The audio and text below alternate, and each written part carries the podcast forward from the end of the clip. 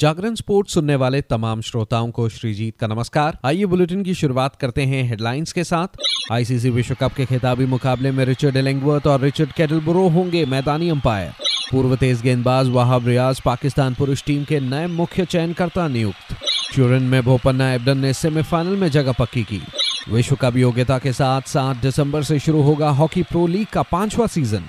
अब खबरें विस्तार से। इंग्लैंड के रिचर्ड इलिंगवर्थ और रिचर्ड कैटलब्रो अहमदाबाद के नरेंद्र मोदी स्टेडियम में मेजबान भारत और पाँच बार के चैंपियन ऑस्ट्रेलिया के बीच विश्व कप फाइनल के लिए ऑन फ़ील्ड अंपायर होंगे। वहीं थर्ड अंपायरिंग की ज़िम्मेदारी वेस्टइंडीज के जोल विल्सन को सौंपी गई है। इलिंगवर्थ और कैटलब्रो दोनों को नवंबर 2009 में एक ही दिन आईसीसी अंतर्राष्ट्रीय सूची में प्रमोट किया गया था। दोनों ने इस हफ़्ते के सेमीफाइनल के दौरान ऑन फ़ील्ड अंपायरिंग की भूमिका निभाई। ये दूसरी बार होगा जब कैटलब्रो शोपीज अफसर के लिए ऑन फ़ील्ड अंपायर होंगे। इससे पहले वे 2015 पुरुष वनडे विश्व कप फाइनल में कुमार धर्मसेना के साथ इस भूमिका में थे, जिसमें ऑस्ट्रेलिया ने एमसीजी में न्यूजीलैंड को हराकर अपना पांचवा खिताब जीता था। मेजबान भारत ने टूर्नामेंट में अब तक सभी 10 मैच जीते हैं और उनका लक्ष्य 2011 की जीत के बाद अपना तीसरा वनडे विश्व कप खिताब और घरेलू धरती पर दूसरा खिताब हासिल करना है। इस जीत के साथ रोहित शर्मा और कंपनी विश्व कप न जीतने के अपने 10 साल के सूखे को खत्म करना चाहेगी। ऑस्ट्रेलिया, जो लगातार आठ मैचों से अजय चल रहा है, उनकी नज़र छठे विश्व कप खिताब पर होगी।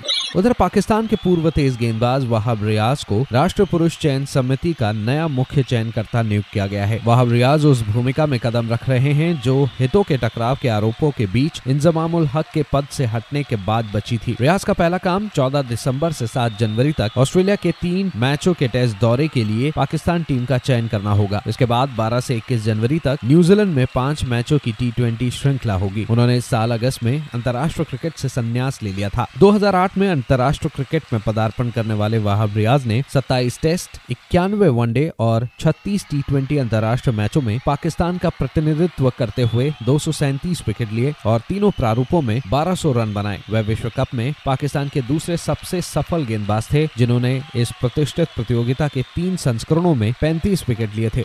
अब खबर टेनिस की दुनिया से, जहाँ भारतीय टेनिस स्टार रोहन बोपन्ना ने अपने युगल जोड़ीदार ऑस्ट्रेलिया के मैथ्यू एबडन के साथ वेस्ले कुलहॉफ और नील स्कूपस्की को छह चार सात छह के स्कोर से हराकर एटीपी फाइनल्स के सेमीफाइनल में जगह पक्की कर ली। तीसरी वरीयता प्राप्त इंडो ऑस्ट्रेलियाई जोड़ी ने सर्विस पर मज़बूत प्रदर्शन किया और अपनी पहली सर्विस पर 88 प्रतिशत अंक जीतकर चौरासी मिनट के बाद रेड ग्रुप में दो एक से सुधार किया। बोपन्ना साल के अंत में होने वाले आयोजन में अपनी चौथी उपस्थिति दर्ज करा रहे हैं, जबकि एबडन पदार्पण कर रहे हैं। सीज़न की अपनी चालीसवीं टूर स्तरीय जीत के साथ इस जोड़ी ने गत चैंपियन राजीव राम और जो सेलिसबरी के साथ नॉकआउट चरण में स्थान सुरक्षित कर लिया। रेड ग्रुप में राम और सेलिसबरी दो शून्य से आगे हैं और आज शाम को अपने अंतिम राउंड रॉबिन मैच में उनका सामना पहले ही बाहर हो चुके रिंकी हिजिकाटा और जेसन कुबलर से होगा। बोपन्ना और एबडन अभी भी साल के अंत में एटीपी डबल्स नंबर वन सम्मान के साथ सीज़न खत्म कर सकते हैं। उन्हें पहले ही बाहर हो चुके डॉडिच और फ्राइजैक से आगे निकलने के लिए ट्यूरन में फाइनल में पहुँचना होगा।